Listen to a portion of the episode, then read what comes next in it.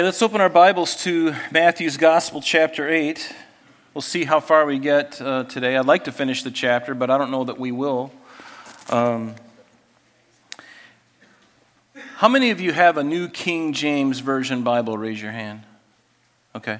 If you do have a New King James Version Bible, you'll notice there's like a little title above the section that we're going to be looking at this morning and it says the cost of discipleship. In the, in the King James Version Bible, the translators uh, didn't put those uh, helpful titles. Sometimes they can be helpful.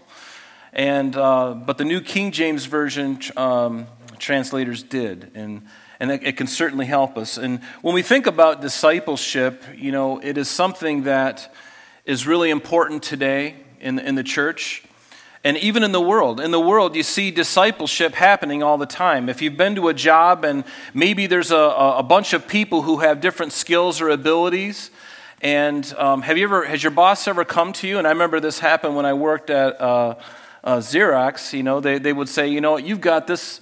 Uh, a real strength in this area, you've got a strength in this area. And so, what they would do is they would cross train everybody.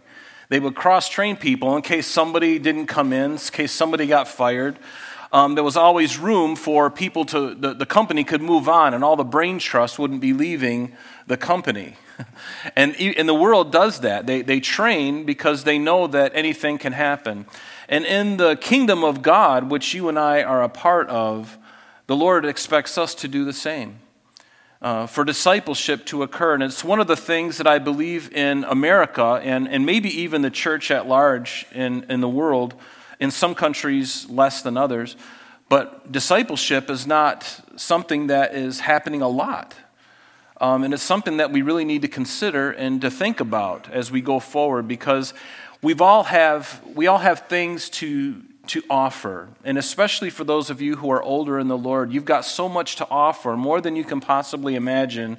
And yet, our culture tells you, and, and, they, and they, they tell you this by actions or nonverbal communication. What they say to you oftentimes is, well, you're just too old and you need to go out to the pasture and let the young people come in. But the thing is, is those young people, they need you. And the, the world doesn't think that. And unfortunately, they're wrong. Well, fortunately, they are wrong. They're wrong in that idea because the church needs you older saints. And ask the Lord to give you that heart of discipleship. Maybe there is a young person around you, you know, that needs some encouragement, that needs some help. And, you know, discipleship is a two edged sword, isn't it? It takes two to disciple. There has to be a master, somebody who knows something and, and, and, like a blacksmith or a, a, silversmith. They, they are the master. They have been the ones that have been sweating doing this thing for years, and now they're getting older and they realize they have to pass this down. They have to pass it down to some other young person who can uh, be under them, an apprentice. And that's really the idea is a master and apprentice. And who is our master? It's Jesus, right? And we are his apprentice. We are his disciples. And, and a disciple is a pupil, it's a student. And I want to learn everything I can about Jesus and follow him. And as I do that, I understand that there are also younger people than I am looking at my life. And hopefully, I'm being an example to them. Hopefully, I'm reaching out to them and being willing, being vulnerable, even. Because most older people, they have an attitude. And younger people, they have an attitude as well. The older people are like, they think they know it all and I can't teach them anything. They're just stubborn, like mules. And they may be right. and then the younger says, Oh, I can't learn anything from this old person. They just don't understand what it's like today. They don't understand me, and, and, and the world has changed and moved on, and, and they, they've got nothing to offer me. And when you have that, that, that break in fellowship, then fellowship or discipleship breaks down very quickly. But when you've got somebody who is older in the Lord or older in anything, being willing to invest, they got to be willing to they got to put up with the young buck, don't they? They got to put up with the young person who doesn't see them as valuable. Perhaps initially that young person doesn't see them as being valuable, but as they spend time with them, they're like, wow, they really do know what they're talking about. And yeah, I can really learn a lot from them. And so it takes that older person to have that heart, that attitude, that vulnerability, to be willing to be looked down upon initially, uh, have the, the character of heart to be willing to uh, let this young person initially, perhaps in their immaturity, do really silly things. And to be willing to not upbraid them all the time, but stand by them and encourage them as they make their mistakes.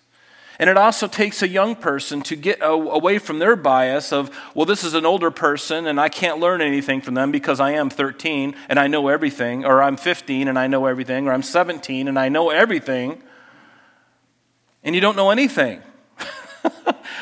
I can say that, you know why? Because I feel that way now. I feel like I know very little. And the more I learn, the more I learn how much I have to learn. Isn't it true?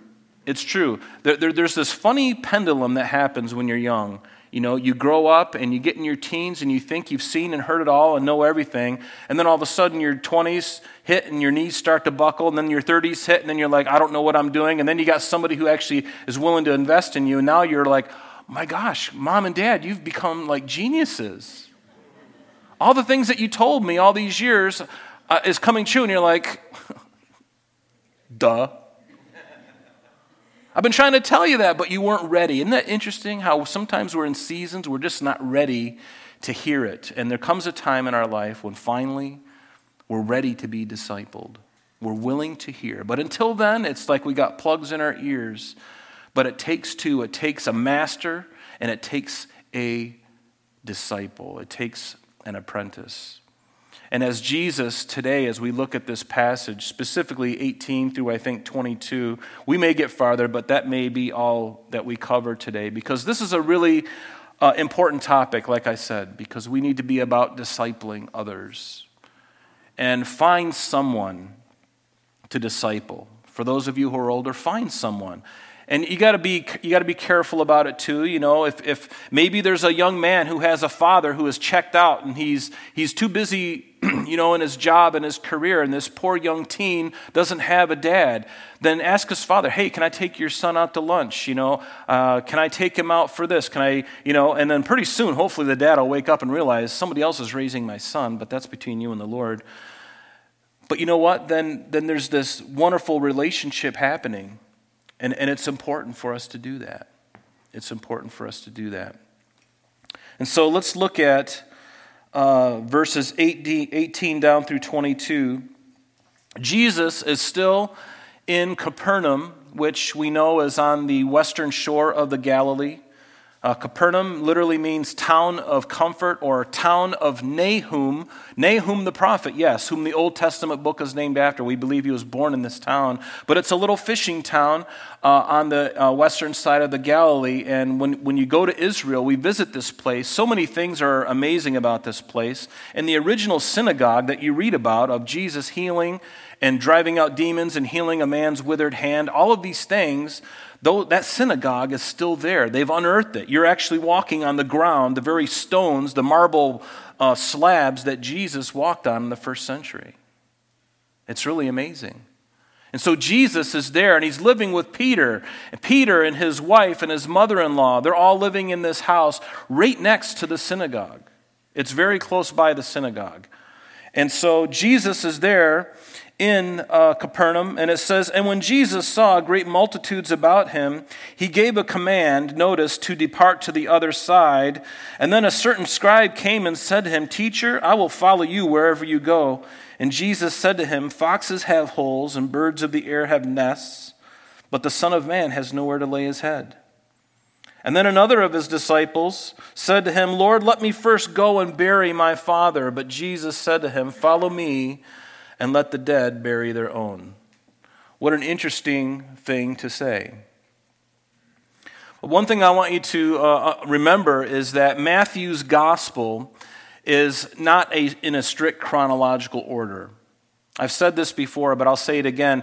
Uh, the content that you see in the Gospels is arranged thematically by Matthew, led by the Spirit of God, with the intent of showing us that Jesus is the Messiah, that he is the rightful heir to the throne of David. And case in point is, notice here in verses 17 and 18, Between those two verses, there are about 45 other events in the life of Christ that are in between verses 17 and 18. So we're not talking about a strict chronology here.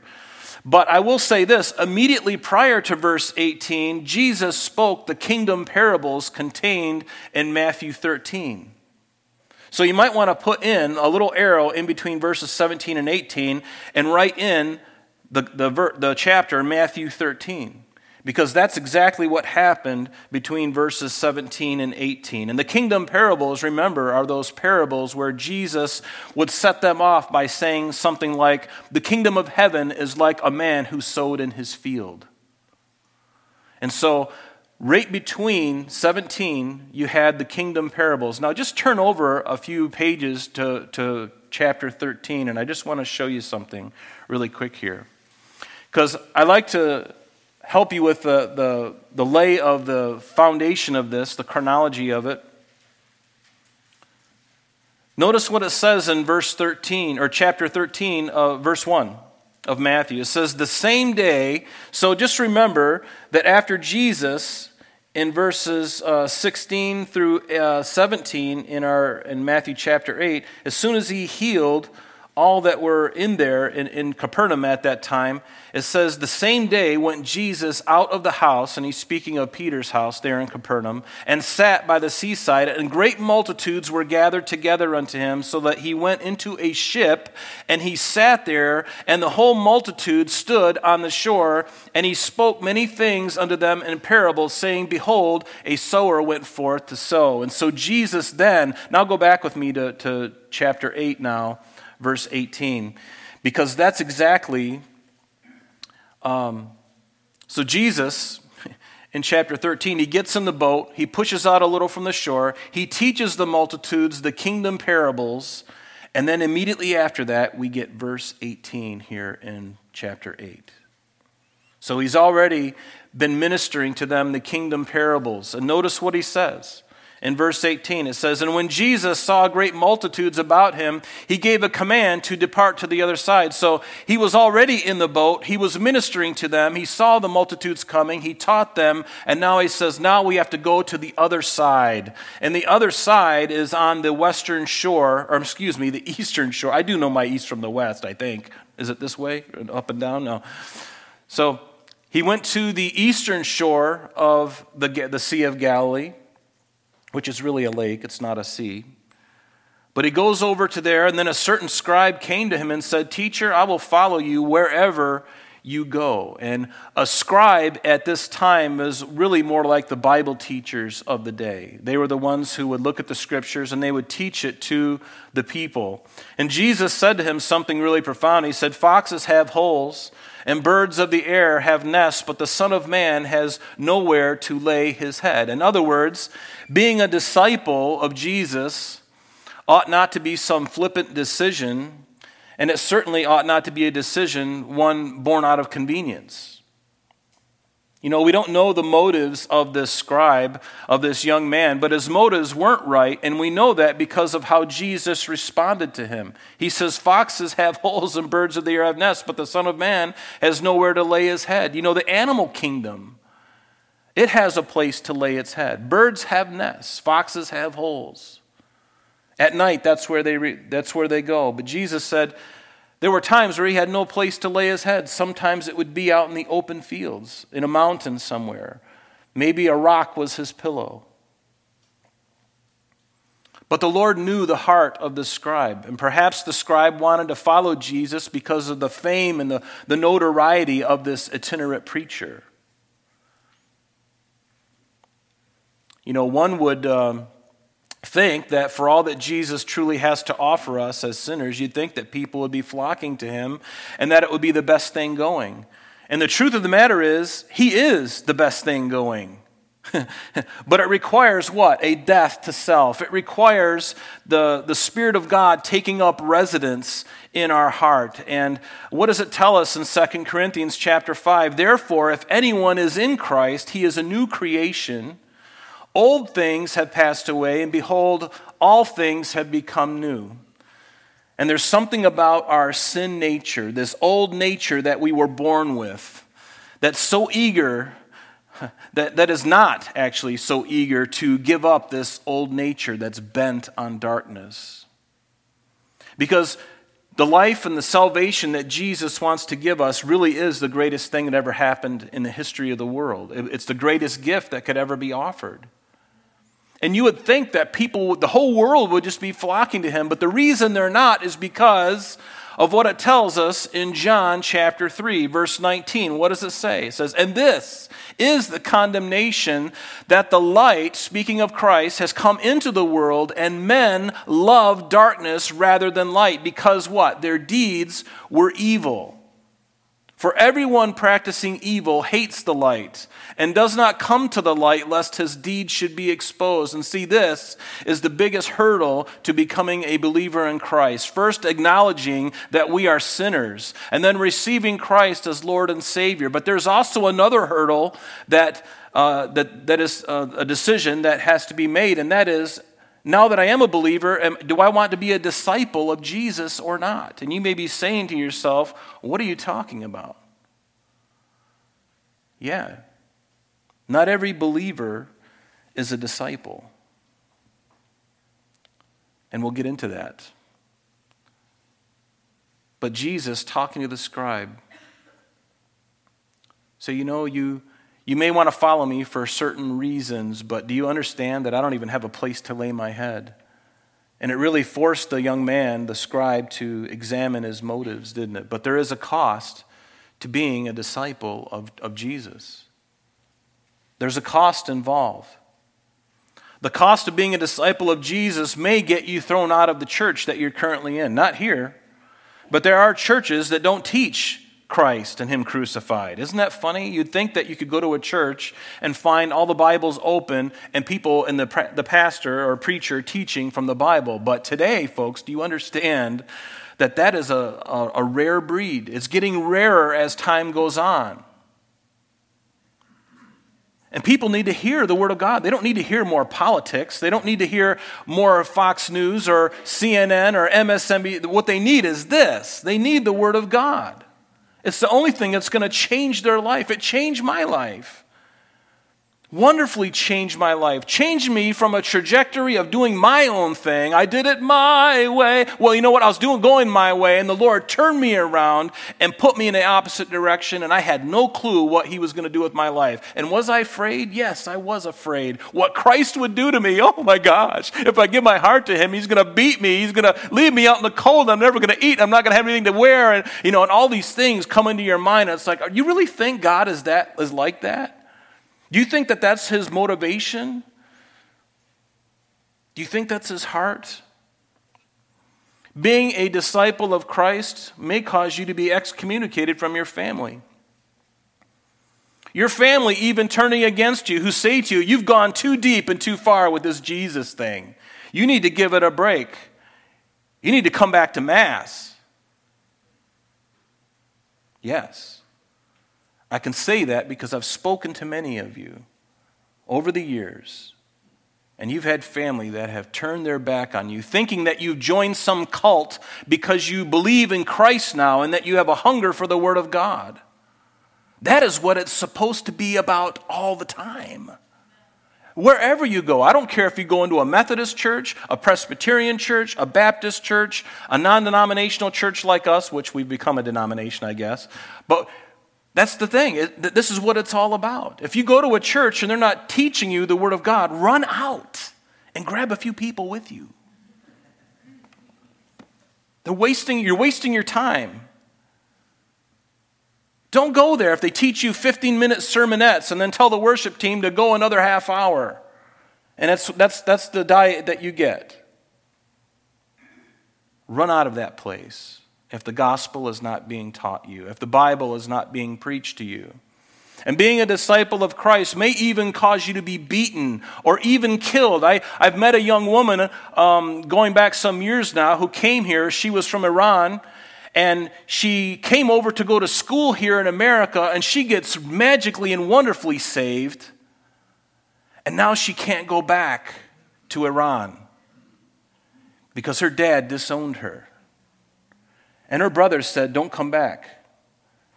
And I've heard stories of young ladies being beaten and even killed by their own father or their brothers for leaving Islam and serving Jesus Christ. So she still stays here in America. She can't go home anymore.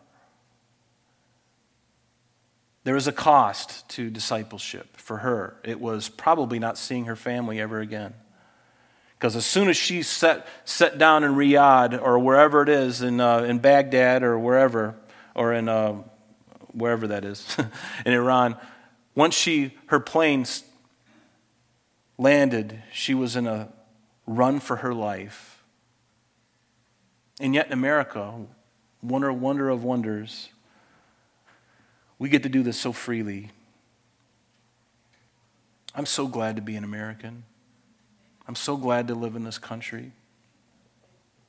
Pray for it. But being a disciple, there is a cost. There is a cost. In Exodus chapter 21, it, records for us a, a situation, and let me just read it to you. You can write the, the, the reference down. In Exodus 21, it says, Now these are the judgments which ye shall set before them and this is God speaking to Moses to give to the children of Israel.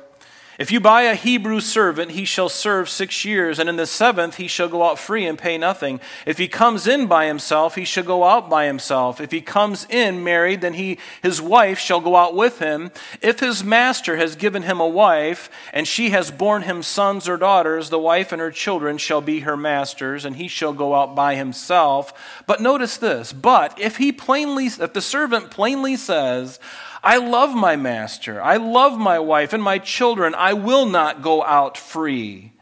Then his master shall bring him to the judges, and he shall also bring him to the door, excuse me, or to the doorpost, and his master shall pierce his ear with an awl, put a hole in his ear, and he shall serve him forever.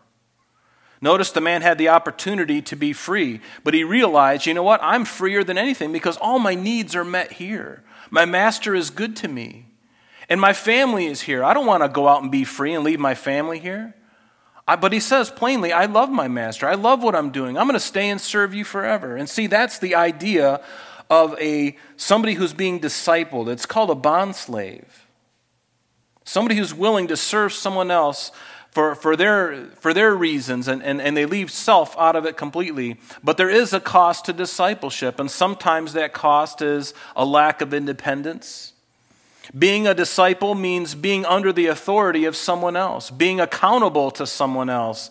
Being a disciple of Jesus is challenging. It's sometimes difficult and fraught with spiritual attack, persecution, and even at times a lack of necessities and discipleship discipleship is willing to lay, lay down your life, your plans to follow and learn from someone else, a master. And our master is Jesus. But there are many believers, and I've said this before, that are believers, but they're not disciples. And it is possible to be a believer of Christ and yet not be a disciple. And this is typically uh, spoken of someone who genuinely gives their heart to Christ, is born again, but they're not fully engaged at all. They've got their salvation or their fire insurance, as some call it, and they go about their merry way doing what they want to do. They may be saved and going to heaven, but they are not disciples. And I have a question. Why would I not want to be a disciple of Jesus Christ after all that he has done for me? Why would I not want to be a disciple of His? It's selfish for me to not want to be a disciple. Because I'm basically saying, I've got my salvation. I know I'm saved because I, I, said the prayer and I really believe I'm a sinner. I know that Christ died for my sin. I know He's coming back for me. And I believe everything He said and did, but I want to do my own thing now because I've got to make a living after all. So, what, what am I really saying then by deciding not to be a disciple of Christ? I just wrote down four things that I, I was thinking, and maybe they'll register with you, but um, at least this. Uh, what am I really saying by deciding not to be a disciple of Christ? Maybe one of them is I don't want to be all in for Jesus. I just want to be kind of close, but not really too close. My family tells me I shouldn't be so close to Jesus, that I need to give up this Jesus thing, that I need to give up reading the Bible. You're just getting a little too close. You're getting a little wacky. They don't want to be in all for Jesus and even suffer ridicule from their family, friends, or coworkers. Maybe they don't want to be a disciple because they don't approve of God's plans for their life.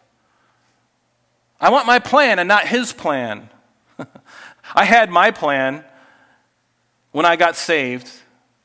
I had my own plan. I was going to be a classical concert guitarist. That's, that was my goal in life.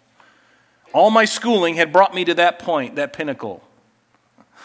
And then the Lord gets a hold of me, and all of a sudden, my whole life begins to change. And all of a sudden, I realize I'm on the wrong path. And I didn't know it at the time. And He gave me new desires that I, couldn't, that I didn't have before. And all of a sudden, I find myself like a fish out of water going, God, I, I've spent all these hours in the practice room. I've spent all these hours in all of these classes. I've got my bachelor's degree and was going for my master's degree and, and going through all of that stuff. And, and here I was feeling like I don't know what I'm doing anymore. I don't even love what I do anymore. What am I going to do? And I was scared to death. And I had no idea that God was working all behind the scenes. I couldn't even see it. I didn't even want to know it. I was completely clueless in Seattle. I had no idea of what his plan for my life was. All I knew is that I wanted to do his will and I wanted to do it his way, and I didn't know how to do it. And the best thing to do in times like that is to just surrender. Just surrender and just say, Lord, I don't know how to get from point A to point B. I still don't, by the way. I, I, I, gave him my heart, I gave him my life, and you did too. And maybe you're wondering, where do I go from here? Just trust him and serve him.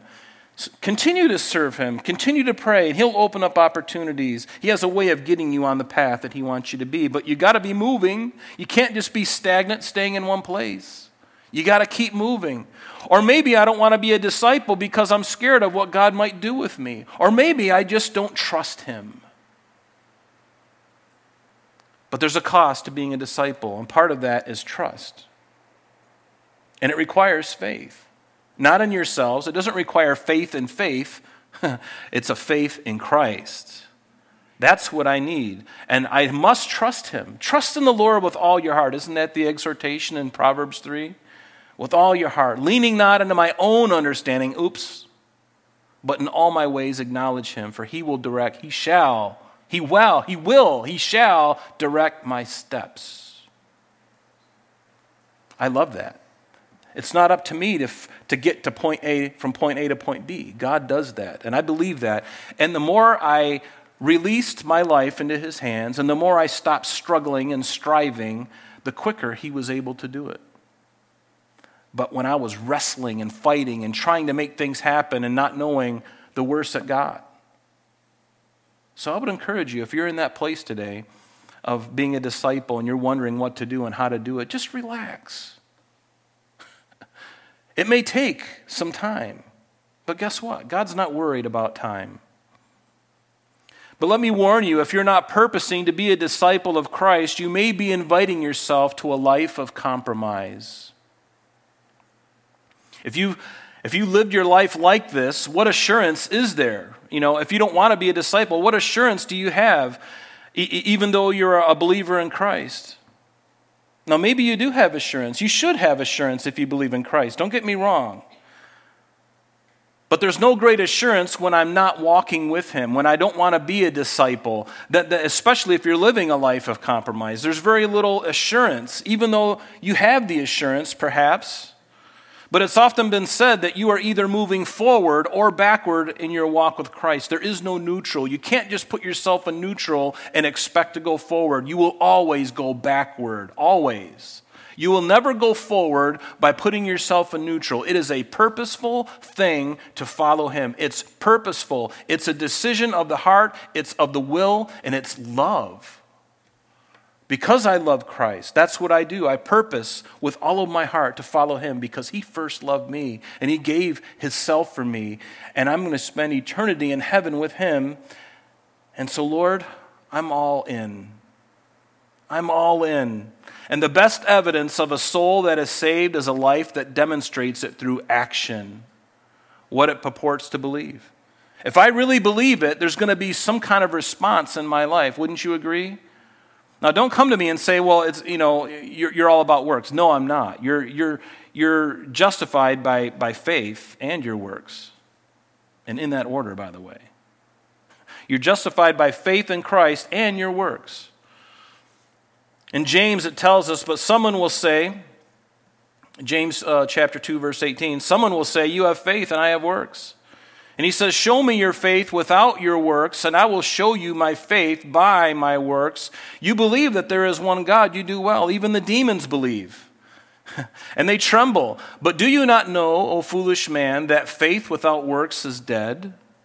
Was not Abraham, our father, justified by works when he offered Isaac, his son, on the altar? Do you see that faith, notice, faith was working together with his works, and by works, faith was made perfect or mature, and the scripture was fulfilled, which says, Abraham believed God, and it was counted to him for righteousness, and he was called the friend of God. You see then that a man is justified by works and not by faith only.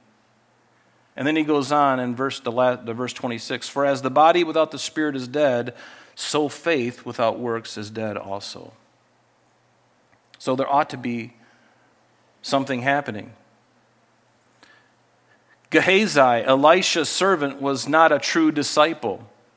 In 2 Kings chapter 5, we've been looking at this on Thursday nights, and I would encourage you to come Thursday nights because we get into the Old Testament. It's part of the Bible, and it's uh, equally as important as the New Testament.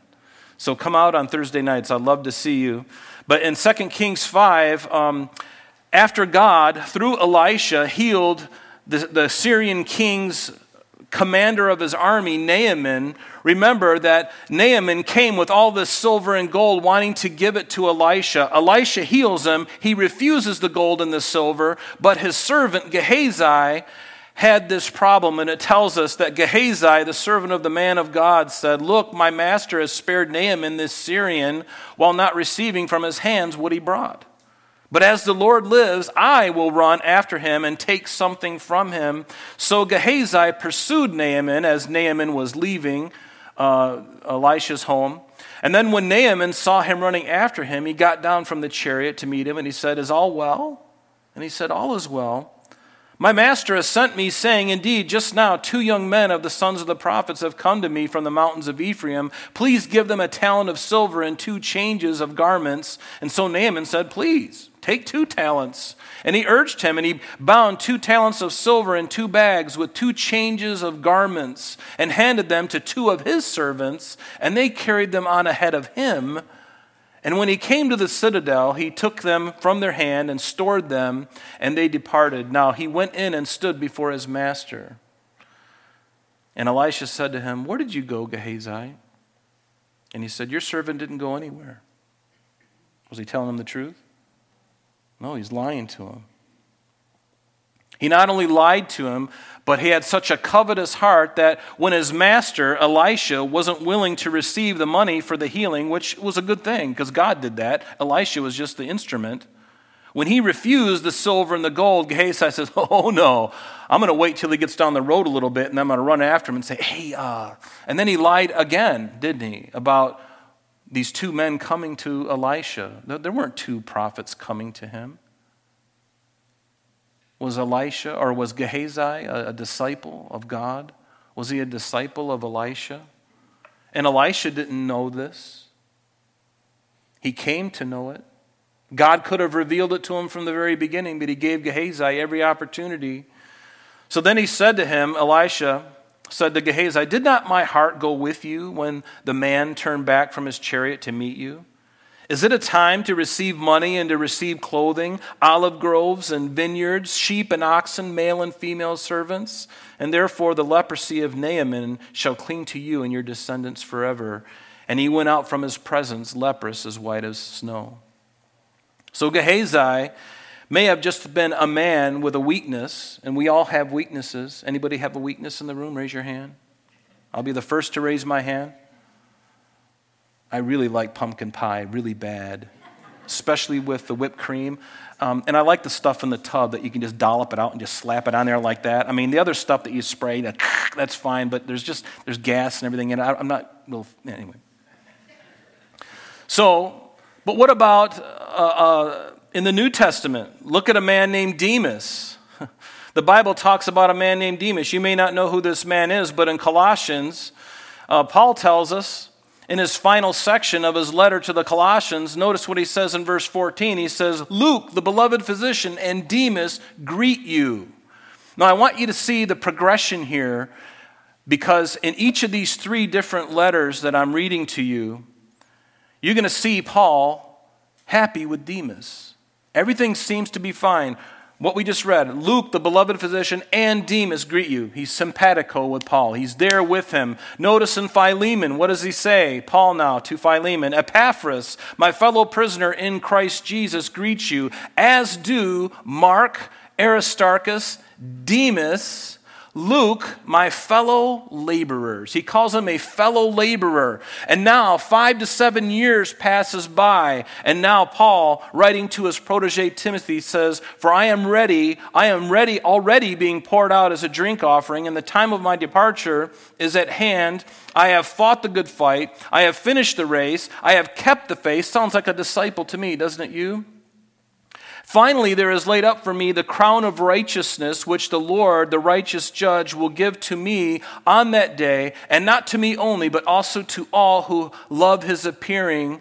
And then he says in verse 9, Be diligent to come to me quickly, Timothy, for Demas has forsaken me, loving, having loved this present world, and has departed for Thessalonica. Crescens for Galatia, and Titus for Dalmatia. So it started off really well. And then as time went on, we find out that Demas had a limit. He had a limit to his discipleship. He had a limit in his relationship with Christ. He would go a certain way and no further. But a disciple of Christ is one who's going to be willing to go all the way, even though we're scared and even though we're struggling. Keep going with the Lord. Be his disciple. It'll be the most rich experience you've ever had. I'm willing to bet, if I was a betting man, and I'm not, that Paul at the end of his life said, You know what? I wouldn't have changed anything. Yes, even the beatings, the shipwrecks, the floggings, the, the spittings, the hittings, everything that's happened to me, I wouldn't change anything. Even the snake bite on Malta, I wouldn't change any of that. I would take it all and say, Gladly I receive it for my king. Wow. And see, I believe Paul's life is there as a stark reminder to us. And it challenges me too, and it's supposed to challenge us. Because wherever we are at in our relationship with Christ, regardless of where our discipleship is with Christ, I believe that I could be closer to Him. I could be more sold out for Him. I could be more loving than I am. I could be willing to let Him do more in my life than I'm currently allowing Him. I could be giving Him more than I'm giving Him right now. And I'm not just talking about money, but my life, my time, my resources. Am I willing to do that? You know, are we a disciple? Or are we like Demas, contented with the, you know, and loving the things of this world? How far are you willing to go for Jesus' sake? Have we counted the cost of being a disciple? You know, I've heard many people claiming, you know, I'll give my life for Jesus. He gave his life for me. And yet, those are the same people that are unwilling to do what Christ asks of them. So, if you're unwilling to do what Christ asks of you, how can you say with confidence that you're willing to die for his name? I believe that God gives grace at the moment. I'm probably going to be very surprised if, at the point of death, if somebody was putting a gun to my head and said, Do you believe in Jesus? What would I say? Seriously, I think that grace like that comes at the moment. I don't think, I, you know, I, I'd like to think that I'd say, oh, I believe in Jesus, let me pull the trigger. You know, I mean, I don't know myself. And I'd probably be willing to say we probably don't know ourselves like God knows us because I found myself under certain circumstances being surprised at what a coward I can be. And I'm just admitting it to you. It's horrible. I hate it. I'm changing. God is changing me and He's changing you. Let's change together. Amen? Let's not allow that kind of talk. Many are willing to serve Jesus as long as they're the senior pastor, or they're willing to serve Jesus as long as they have a position of leadership. But if it's to clean the tables, or to clean the bathrooms, or serve in the Sunday school, forget it. I'm out of here. And that happens in churches, it's happened here.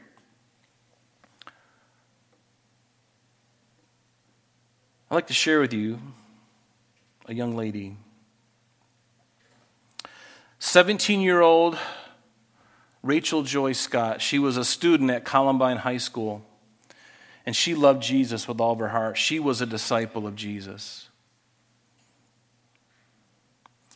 But on April 20th, 1999, a young man approached her outside of the school where she was there with a friend, and the young man pointed a gun at her, a rifle, and he asked her if she believed in Jesus. She said yes, and he shot her four times, killing her. And many other students were killed that day, as we all remember. And all of their lives are important. But Rachel made a stand for Jesus. She could have said, No, I don't believe in him. This was a, this was a student who loved Christ. And the man who shot her, the young man who shot her, was a peer of hers. She knew who he was. And perhaps he'd been ridiculing her every day for months on end, saying, You Jesus freak. And yet, this young lady, look at how beautiful she is.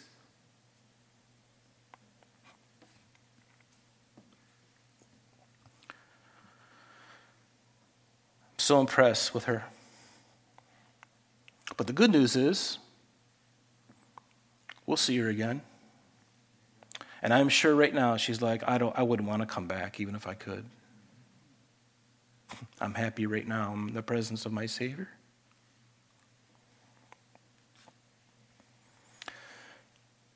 a disciple. To the end, she was willing.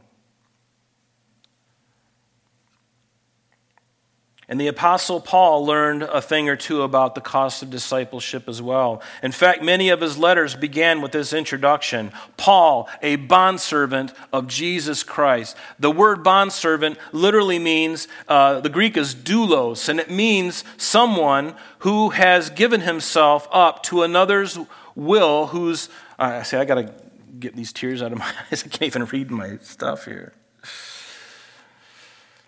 One who gives himself up to another's will, whose service is used by Christ in extending and advancing his cause among men. It's someone who is devoted to another to the disregard of his own interests. That's what a doulos is. That's what a bond servant is. That was the guy who went to the doorpost and his master put a, you know, punched through his ear with an awl.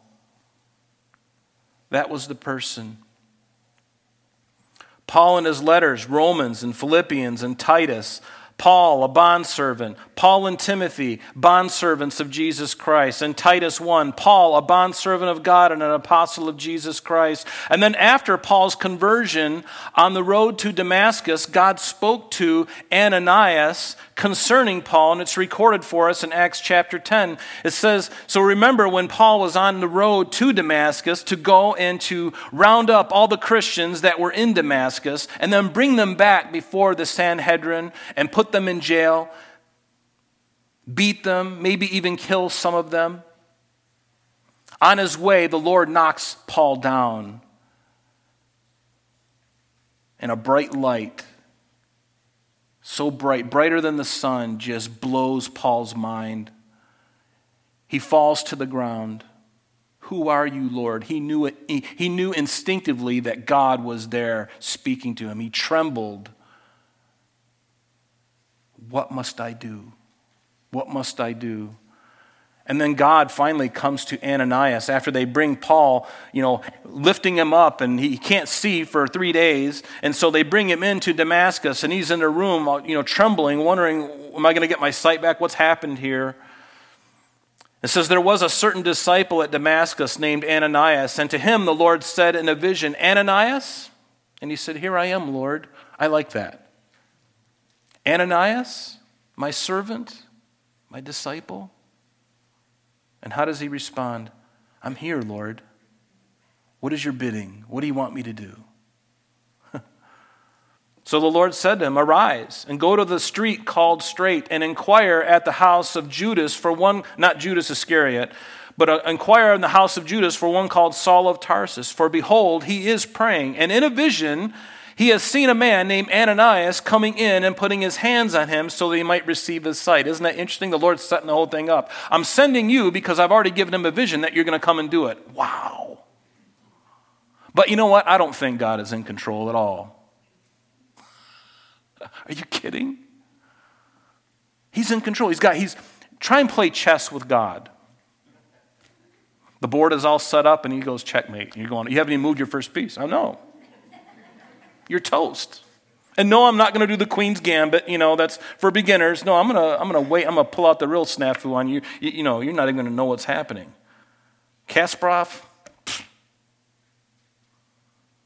God knows what he's doing. And so I love this, what he says. And he said, Here am I, Lord. So the Lord says, Arise and go. And in a vision he shall see a man, and, and it's going to be you. And then verse 13, then Ananias answered, Lord, I have heard about many, about this man, how much harm he has done to your saints in Jerusalem. And he has authority from the chief priest to bind all who call on your name. Pick somebody else to go do it. But notice he didn't do it. And then the Lord said to him, and this is amazing to me Go for he is a chosen vessel of mine to bear my name before Gentiles, kings, and the children of Israel. For I will show him how many things he must suffer for my name's sake. Paul, one of the most intelligent men, scholars think one of the most intelligent men that ever lived. The Lord had to break him down to build him back up again and use him. But Paul, now having been purchased or redeemed by Christ, now he is a servant of God. In fact, in Ephesians 3 1 and Philemon chapter 1, he would no longer say that he was a prisoner of Rome, but he would say, I'm a prisoner of Jesus Christ. He's the one who put me here because I'm his disciple. And whatever a disciple has to go through to serve my master, I'm going to do it. I don't care if I'm in a cell. And aren't you glad that he was in a cell? Because guess what? We're the beneficiaries of these letters. Many of them. He wrote while he was in prison.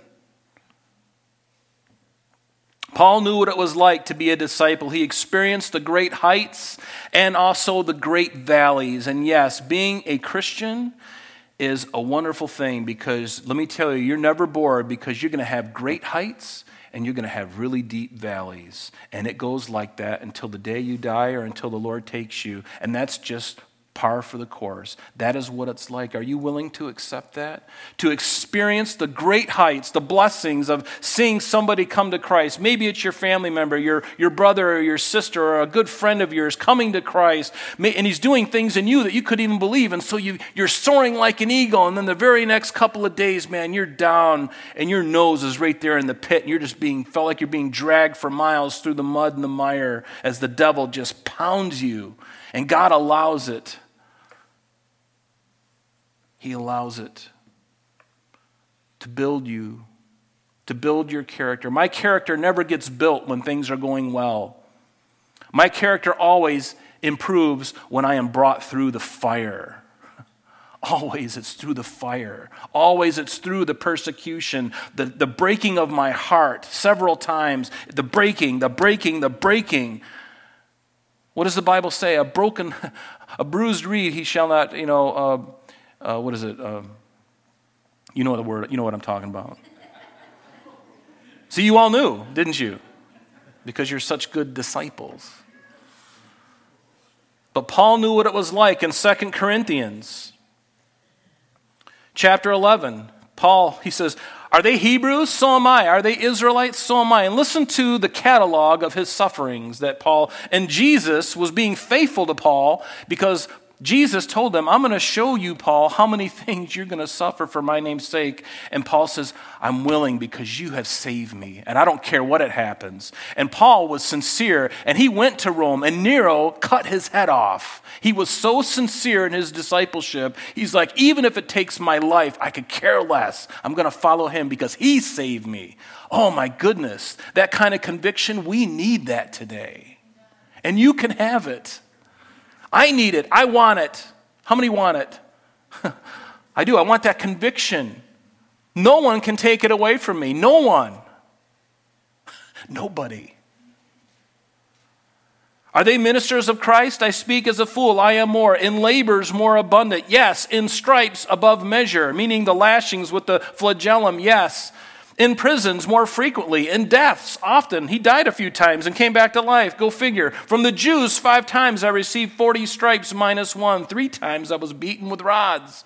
Once I was stoned. Three times I was shipwrecked. A night and a day I've been in the deep in journeys often, in perils of waters, in perils of robbers, in perils of my own countrymen, in perils of the Gentiles, in perils in the city, perils in the wilderness, perils in the sea, perils among false brethren, in weariness and toil, in sleeplessness often, in hunger and thirst, in fastings often, in cold and nakedness, besides the other things, what comes upon me daily, and that is my deep concern for all the churches.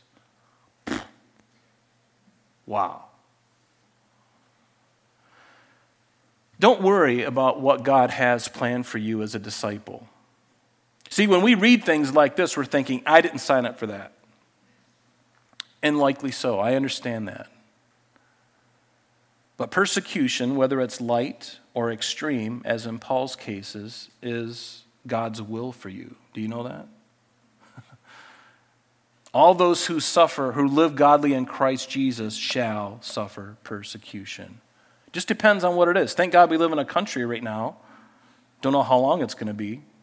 But thank God we live in a country where we can come to church like this and meet, and there's nobody standing, there's stormtroopers not coming in.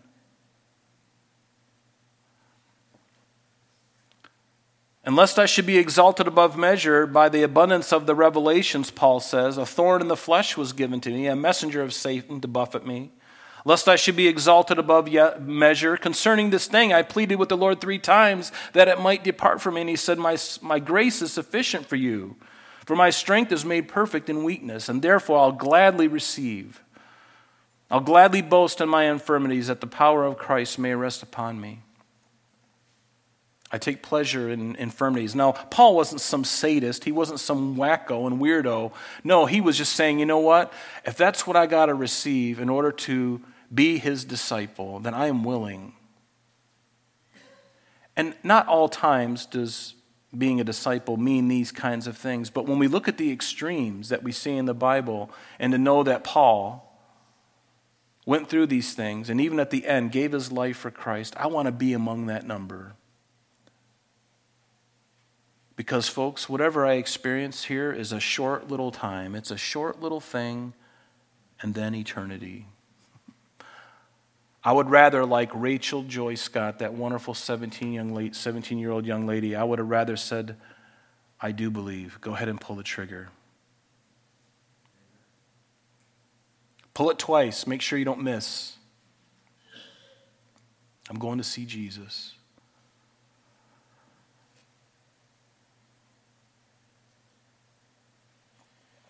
And this is a hard thing to say, but in Matthew 10, Jesus says, Don't think that I came to bring peace on the earth. I did not come to bring peace, but a sword, for I shall for I have come to set a man against his father, a daughter against her mother, and a daughter in law against her mother in law.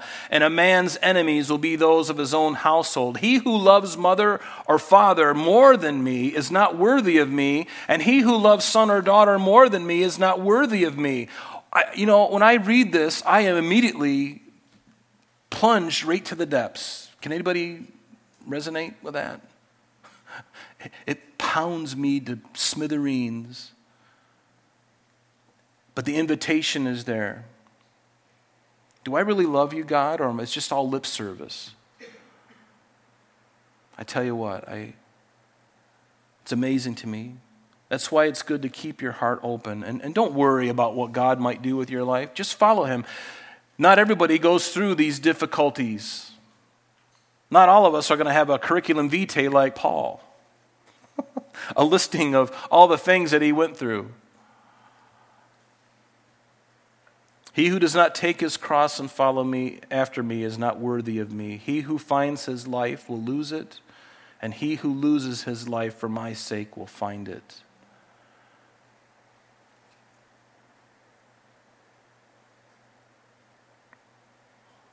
Then another, verse 21, another of his disciples said to him, Lord, let me first go and bury my father. And the idea behind this was probably once my father dies and I receive the inheritance, then I will come and I will follow you. And this is similar to the man or woman who says, I'll give myself wholly to my job and work overtime now. And once my kids are through college and they get married and they move out and I get my house on the golf course in Naples, Florida, then I will serve the Lord. But you won't. And you never will. Statistics show that. Why not? And procrastination is a lie in disguise, isn't it? The devil loves when a Christian procrastinates because we put off serving the Lord some other day, some other day, some other day. Well, some other day may not come. And some other day usually doesn't come. Why not serve Him now in whatever you're doing? And do all those things. Spend time with your family. Spend time serving the Lord with your family. Do whatever you've got to do, but do it together if you have to. Let your life be built on that foundation, right? Instead of getting my nest egg and then worrying about Jesus later. You know, that kind of attitude is wrong. Serve the Lord now. But Jesus said to him, to this young man, Follow me and let the dead bury their own dead. And what is he saying? Let the spiritually dead bury their own dead, but you come and follow me. Luke's account tells us that there was a third man and uh, in verse 61 of Luke 9, it says, And another also said to him, Lord, I will follow you, but let me first go and bid them farewell who are at my house. But Jesus said to him, No one having put his hand to the plow and looking back is fit. The idea is well placed or appropriate for the kingdom of God. That's a real hard word, isn't it? But once I go after Christ, don't look back.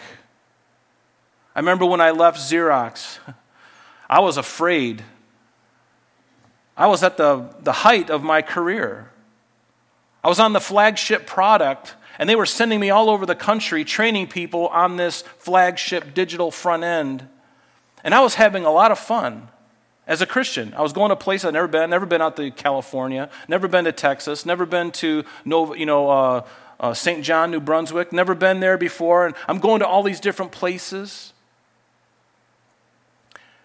And then the Lord to be tugging on my heart. I was sitting right over here one night, and Jeff, Pastor Jeff, was sharing in Deuteronomy. And in Deuteronomy, I think it's in chapter 1, God says to the Israelites, How long are you going to be wandering around this mountain?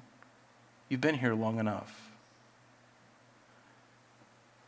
As he said that, the Spirit of God, that was my moment.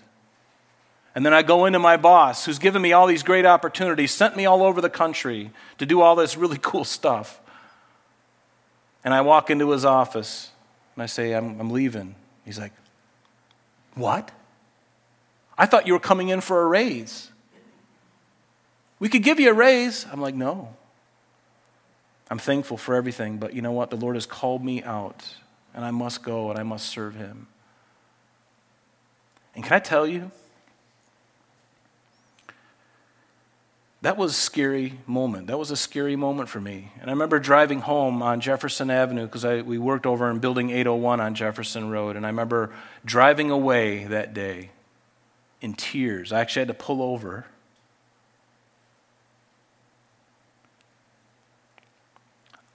It was the most incredible thing because I was scared to death. And yet at the same time, I was filled with so much love.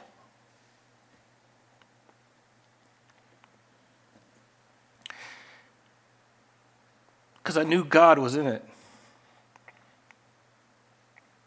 And He is. And I'm so thankful. I could never deserve it. Many of you have stories like that too, but my encouragement to you is don't wait. If the Lord is nudging you to do something, be His disciple. That means, yes, even giving up a job where you're getting paid really good money and when, I, when Jeff invited me on staff here, there was no talk about money. I don't even know how much I was going to get when I came. I walked in the door and set up my stuff in a, in a little area, and I didn't even know if I was going to get paid. About two or three weeks later, paychecks came and they never stopped.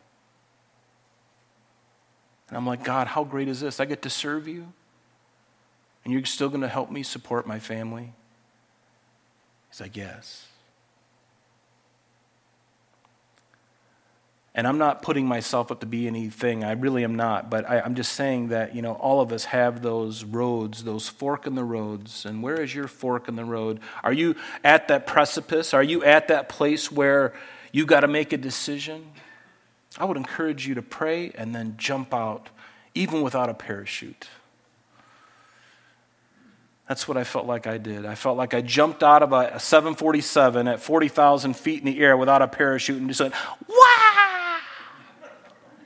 just a dumb kind of, I'm probably going to hit the ground, Lord. He's like, No, I got you covered. but what a wonderful, exhilarating experience to, to just be in the hand and the care of God. And He will do it. He will do it. I love what John tells us, and we'll end here. In John's first epistle, what does he tell us? He says, Do not love the world or the things in the world. If anyone loves the world, the love of the Father is not in him. For all that is in the world, the lust of the flesh, the lust of the eyes, and the pride of life, is not of the Father, but is of the world. And the world is passing away, and the lust of it. But he who does the will of God does what? Abides forever. I love that, don't you? Now, what does it mean, do not love the world? I mean, when we go to Letchworth Park and you stand there over the precipice and you see the falls, or you go to some other place and you see the beauty of things and you're like, wow, I really love this. Is that what he's talking about? No. It's okay to look at beauty of nature. Even in its fallen state, it's beautiful. Even when the trees are dying all around us and they exhibit color in the leaves, there's such a beauty in the death, isn't there? The leaves are dying, and yet it's the most beautiful time of year. What a paradox. But loving the system of the world, loving the ways of the world, that's what he's talking about. I can love and admire the things in the world as far as God's creation, but I don't love the system of the world. I don't like the way the world does things. In fact, the Bible tells me that as a Christian, I ought to be completely different from the world. I ought to be completely different. There ought to be a different timbre about my life. There ought to be a different tenor of my, of my I almost said wife, but life. Something about me, the aroma of my life is quite different than the world. At least I hope it is. It should be. How about you?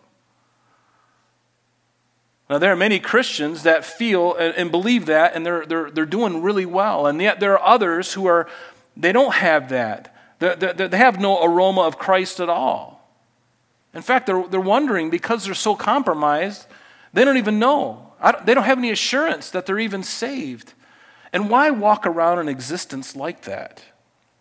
Make your calling and election sure today. Make it sure.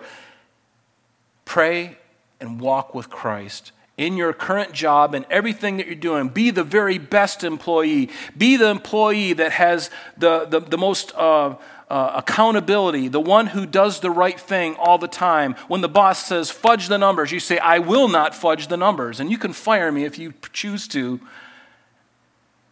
You be the one that has the integrity to not take things when everybody else is taking them stealing the pencils and the office products. You be the one to stand up and say, I will not. I am going to be the very best for Christ in my job, everything that I do. And by the way, when you go home, be the very best for your kids and your wife and your family. Be the very best. Don't settle for anything less. Don't allow compromise to eat you like a cancer. You be rid of it. You confess it. You ask God to forgive you and you walk forward with Him and let Him do it in you. Can we do that? I want to do that. I want to be that man that says, Lord, like Paul, I'll follow you right to the end. if they pull out a guillotine, then so be it. Make sure it's sharp because I don't want to have to have them hit me twice.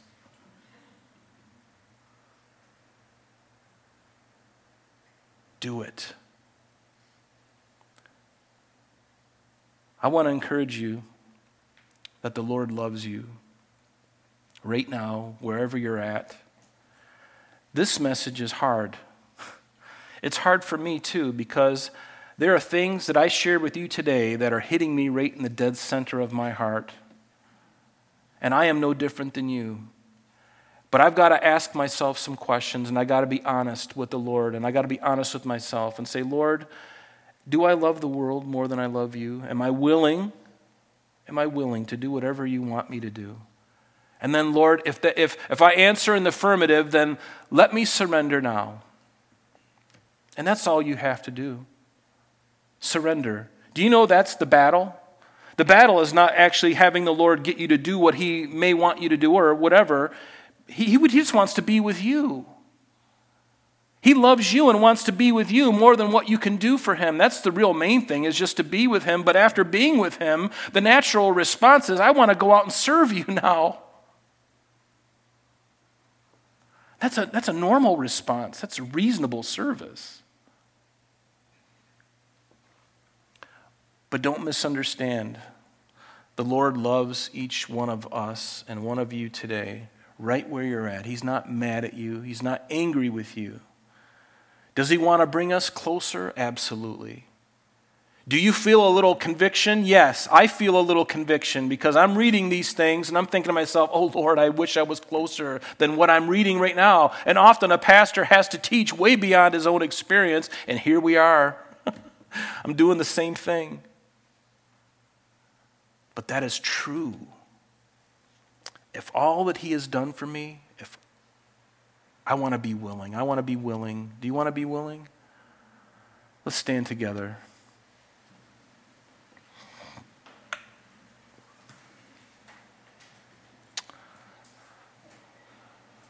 Oh, the Lord loves.